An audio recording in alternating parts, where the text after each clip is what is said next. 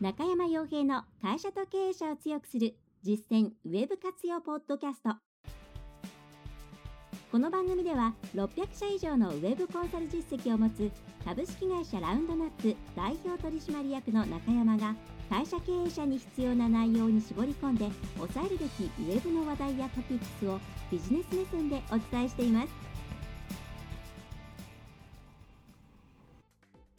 皆さんこんにちはラウンドナップコンサルティングの中山ですそれでは本日も会社と経営者を強くする実践ウェブ活用ポッドキャストを始めていきたいと思いますので、えぜひとも最後までお聞きいただければと思います。えそれでは早速今回ですね、えーと、内容としては、銀の弾丸となるツールもツールも方法もない、えーと、頭を借りるか使うしかないという内容を今回はお届けできればと思います。まこれはですね、書籍の中でも要所要所で語っている内容ではあるんですけれども、端的に言えばですね、これを入れればそれで、えー、もう何もする必要がない、あるいは入れればもう大きく改善する、そういったようなツールっていうのはないというふうに考えるところから始めた方がいいということです。でもちろんですね、さまざまなボトルネック、会社の中で Web のマーケティングに関してあるとは思うんです。で、その中でそのボトルネックにですね、偶然バッチリ当たるようなツールを導入するっていうシチュエーションは、まあ、ゼロではないと思うんですよね、確率として。でそういう場合には大きくそれで改善することはあるとは思うんですけれども、極めてそれは低い確率ですと。ということで、えー、最初にツールを探すであったり、サービスを探す、あるいはパートナーを探すというようなことでもいいんですけれども、え、マーケティングであったり、ウェブから、ウェブの活用っていうのを考えるときに、えー、何か一つのことをポンと入れて、それで自分たちは大して、えー、こう手を動かさないでも、まあ、それで改善するような、そういうイメージを持つっていうのは絶対にやめた方がいいです。とはいえですね、自分たちの会社の中で全てを行うというのは全く現実的ではありませんし、それにトライすることも、えー、価値があるかないかといえば、まあ、正直私正直私としてはそこに力を注ぐというのは、うん、やるべきことではないと思っています。で書籍を読んでいただいた方は、えー、分かるかなと思うんですけれども、え、やはり専門的な部分というのは専門会社がやって、そして、え、皆さん,、えー、お客さんと接する立場である皆さんであったり、それからそれまで事業を行ってきた皆さんでしかできないようなこと、アイデア出しとか、お客さんとの接点を作って、そこから情報を得るとか、実際の販売のところからヒントを得るとか、それから情報を得るとか、えー、そういうところっていうのはお客さん自身がやる。そういう持ちは持ち屋モデルっていうものをちゃんと作っていかなきゃいけないわけなんですね。でなので、えー、っとですね、自分たちで全部をやらやってくださいと。えとにかく苦労してくださいとか、え人に頼らないでくださいということを言いたいわけではないんです。でそうではなくって、こう、省力化するところっていうのを間違えちゃいけないっていうことですね。では具体的にどういうことかっていうと、これ詳しく、え細かくやっていくときりがないんですが、大きくこの省力化っていうものを2つの区分で考えていただきたいんですね。まあ、良い省力か悪い省力かというわけではないんですが、えー、まず自分たちが行おうとしていることが、この、まあ、悪い方の省力化になっていないか、あるいは悪い方の省力化をしたいと思っていないか、ねえー、その部分をなんかですね、えー、サボろうとしていないかっていうのは考えておいていただきたいです。でどういうことかっていうと、じゃあウェブマーケティング、ね、マーケティングを回したり、それからウェブの活用をするっていう時に、手数を減らす、工数を減らすっていう単純、単純というかですね、手作業とか、それから工数っていうものを省力化する、楽にするっていうものは、どんどんどんどん取り入れていったらいいと思います。もちろん費用対効果というものがありますので、ものすごく高いツールを入れてあんまり改善されない、そういったものはですね、全体として、まあ、その優先順位は低いでしょうと。えそうではなくて、まあ、できるだけですね、えその費用対効果のいいものを入れるっていうことはもちろん大事ですけれども、ただ、この単純に手数を減らしたりとか、それから自分たちが不得意で時間がかかってしまうものを、それが得意であったり、あるいはそれをこう省力化できるようなツールとか力を持ったところに投げたり、そういうサービスを使うっていうのは、どんどんどんどんやっていった方がいいです。例えば、自分たちでやるべきではない作業ってたくさんあると思うんですね。でそれは専門性が高いものもあれば単純に面倒くさいっていうものもあると思います。まあ、例で言えばその例えばテープ起こしとかそういうものを例えば経営者の方がやるっていうのはおかしいですし営業の、えー、例えばですねマネジメントをやっている方がこう営業マンのですね、えー、例えばその実際にどういう電話電話対応をしているのかそれがウェブの売り文句とちゃんとアラインしているのか沿っているのかっていうことをチェックするためにその録音を聞くということになった場合全部聞くって恐ろしく時間がかかる。じゃあ文字起こしをしようと。ということで、えー、そういうふうにですねマネジメントの方の工数を減らすために文字起こしを外に頼むとかそういうのは全然いいわけです、まあ、全然問題がないわけです。でそういったことはどんどん進めていただければいいとは思うんですけれどもそうではなくて頭で考えることを削る。っていう方向のサービスやツールっていうのは基本的に最初は使わない方がいいです。ウェブのマーケティングっていうものを一通りこう理解、理解というかですね、まあ、ある程度全体像を把握して、実際に自分たちとパートナー企業さんとか専門会社さんとかと一緒に回してみて、でその上でもこの辺はちょっと考えてる様子はないから、いいやみたいな全体像が分かった上で一部のですね考えるっていうプロセスを外に投げるっていうことは、まあ、それはありだとは思うんですけれども特に一番最初自分たちのホームページって一体どういうふうにすべきなんだろうとかそういうことを考えている状況自分たちの 3C 分析とかですねそういう競合分析すらしていないところでこれからどんどん活用をちゃんとやっていこうという段階で自分たちが考えることっていうのを省力化するツールっていうのはなるべく避けた方がいいです。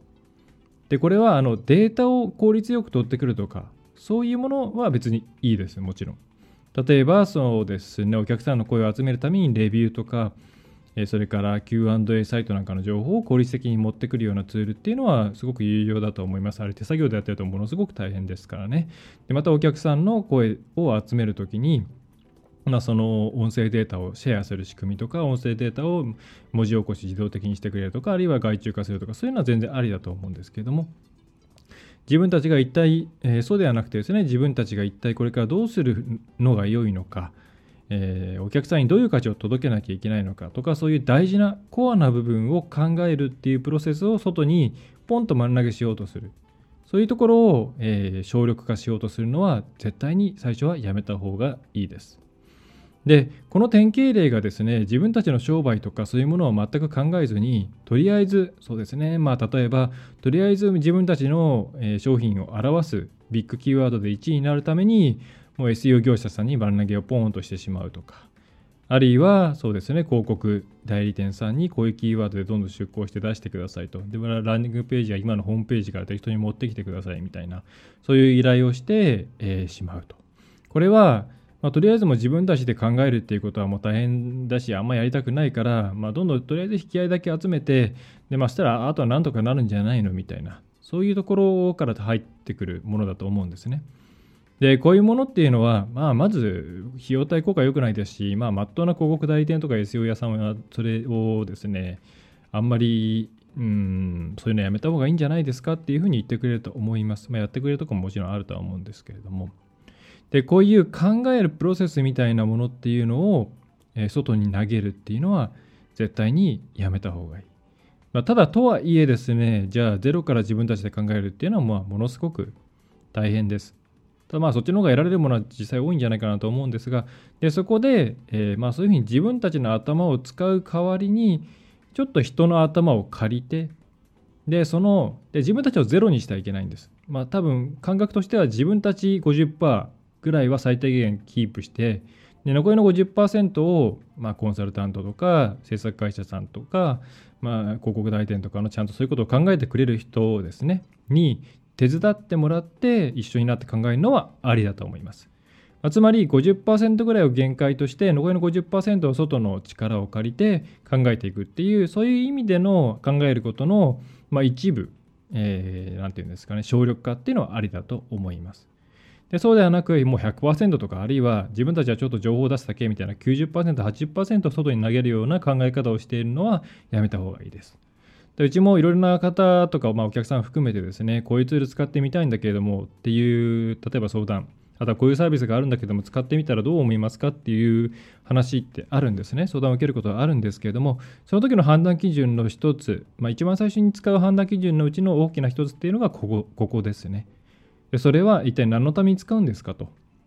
でその時にそれが、えー、今使っているこういうものに比べてすごく速くなるとか、それから今までこういう作業をしていたものが、えー、これを使うことによってなくなるとか、そういった手順とか手段のあの効率化っていうものであればあのああの費用対効果に見合っていればあと使いやすくて、えー、そこの会社が潰れるとかそういうことなさそうでしたら全然いいんじゃないですかっていうことになることが多いです。ただそうではなくって、いや、ここ使ったらなんかうまくいくんじゃないかなとか、ここ使ったらなんか営業さんもこういいこと言ってたし、とりあえず使ってみようと思うんだけれども、みたいなものであれば、一旦考えた方がいいと思いますっていうふうにお伝えをしています。一旦考えた方がいいっていうのは自分たちの商売とか今の営業のプロセスお客さんが流れてくるお客さんが育っていくようなプロセスっていうものを考えた上でそのツールっていうものが本当に役立つのかっていうのを考えてからやりましょうと。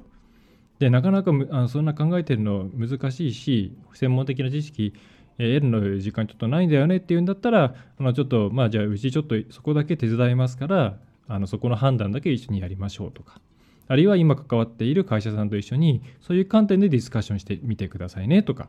そんな感じの、まあ、アドバイスであったり、えーまあ、コンサルタンコンサルティング契約結んでいればコンサルを行っています。はい、で皆さんもですねいろんなツールとかサービス世の中にあると思うんですけれどもそれを使うか使わないかの一つの基準としてはそういうふうに考えてみると、えー、きっと良くなります。ねえー、いわゆる業務効率化、これに関しては全然 OK。ただ、頭を使うことの効率化っていうのは、えー、結構要注意ですね。で、これは今マーケティングが回っている、ちゃんとマーケティングが回っていて、お客さんが来る仕組みができているっていう会社さんでも同じです。今の仕組みがずっとそのまま続くかっていうと、その保証はありません。ね、新たな競合が現れれば全然市場環境は変わってきます。それが大手であればいきなり資本投下をバーンとしてですね、えー、マーケットを取りに来て、えー、まずこう地ならしをしてからみたいなことをしてくる可能性もあります。常に自分たちの市場環境っていうものはこう顧みるというか確認しながら進めなきゃいけないわけなんでやっぱり考えることを放棄するってことはできないんですね。えー、ということで、会社のセールス、マーケティング部門の一つの仕事というのは常に考え続けることだと。でその考えることを、えー、より多くのことを考え、そして実行するために、使えるツールとかサービスっていうものはどんどん入れていく。ただ、自分たちがそこを楽にしようとする。あのかんようなツールっていうものは、ツールとかサービスっていうものは警戒する。そういうふうに考えていただくといいんじゃないかと思います。はい多分これで大方のものは結構さらえるのではないかなと思ってますね。はい、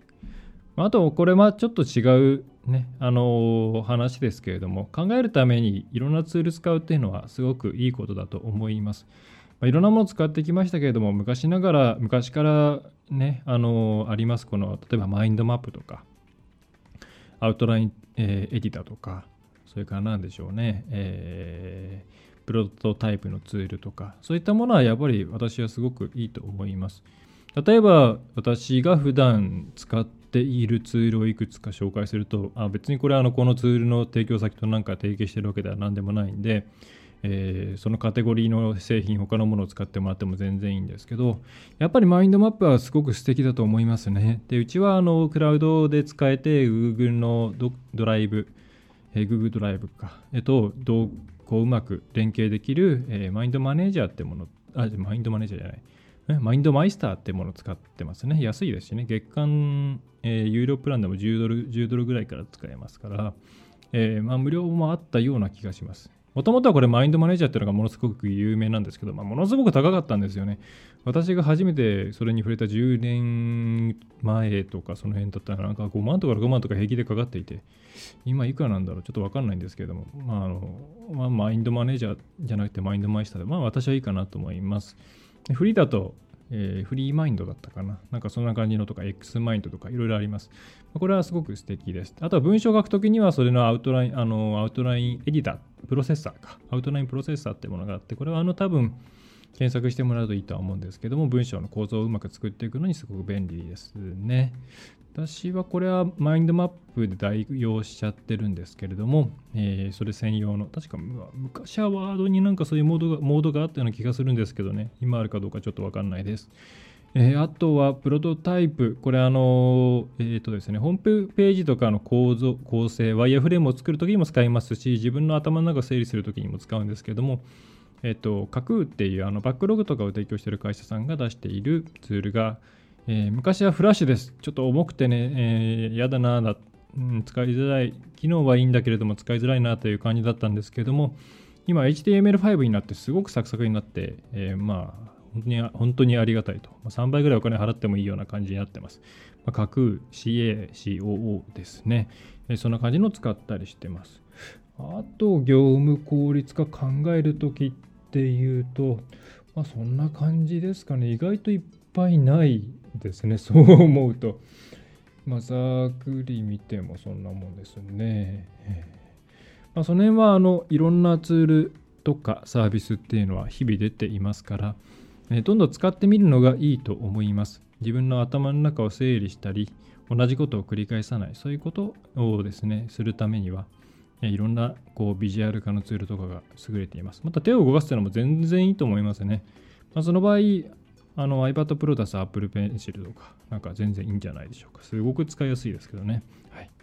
えー、ということで、ちょっと最後話しそれてしまいましたけれども、まあ、今回の内容としては、えー、省力化、えー、ツールやサービスを入れて、えー、省力化するっていう際には、え、自分の頭の中を自分の頭の中というか自分の頭をですね動かすことを省力化する際には気をつけてくださいと、えー、ちゃんといろんなことを考えた上で使ってくださいということですね、えー、外に丸投げするっていうことも含めてですであともう一つはその手数を減らすという部分についての省力化っていうのは投資投資対効果を考えた上で、えー、問題なければどんどん入れていって、え無駄なことはどんどん削っていってしまった方がいいんじゃないかと思います。まあ、今最近ですね、え AI、人工知能周りでいろんなチャットボットとか、えー、いろんなもの出てきてね、とっても面白くなってると思うんで、まあ、この辺りの、え AI 進んでいけば、すごく面白い、あと業務がもっと効率化できるんじゃないかと思うんで、まあ、いかにして AI を使いこなすかというところですね。AI に仕事が取られるとか、そんなことを危惧する前に AI をどう使うのか、どう起用するのかということを考えていった方が絶対に面白いんで、その形で考えてもらえればと思います。はい、ちょっと余談が入りましたが、こんな感じですね、今回は。はい。えーとですね、お知らせとしては、ちょっと党のごとく喋っていますが、お知らせとしては、えっ、ー、と、最近メールマガジンのちょっと内容を変えました。メールマガジンも割と、こう、ポッドキャストと被るような内容が多かったんで、えー、メールマガジンは時事ネタをえー、中心に送っています。で、その時事ネタの元としては、最近ツイッターをですね、結構更新して、えー、いろんなところから、あのまあ、ハテナブックマークもそうですし、カメリオとか、まあ、カメリオもちょっといつまで続くんだって感じですけども、えー、持ってきて興味があるものをどんどん投稿してるんで、よかったらうちのアカウントフォローしてください。えー、そこから、えー、っとですね、えいくつかの重要なものっていうのを引っ張っていくっていうものをメールマガジンでやっています。で長文のものは、え、紙のニュースレターですね。で、そっち、えっ、とですね、多分来週発送です。お手元に届くと思います。今も申し込んでいただくと手出しになりますので、もしかしたら一斉に送るその来週のものより早くついちゃうかもしれないです。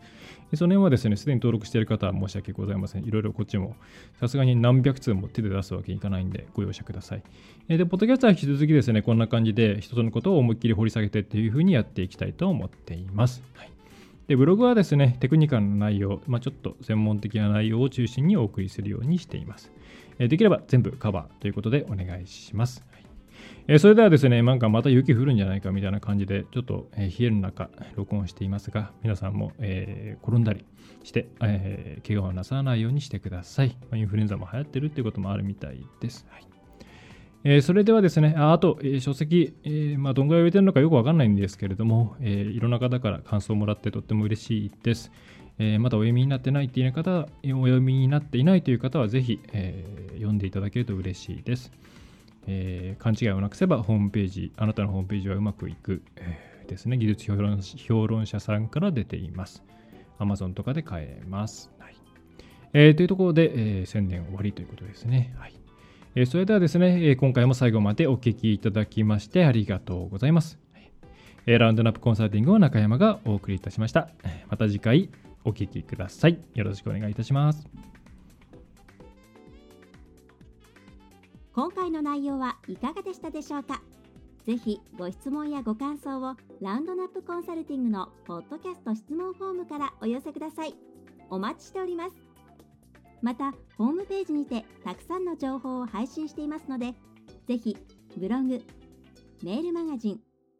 郵送ニュースレターや各種資料 PDF もご覧くださいこの世からウェブを活用できない会社をゼロにするを理念とする株式会社ラウンドナップがお送りいたしました。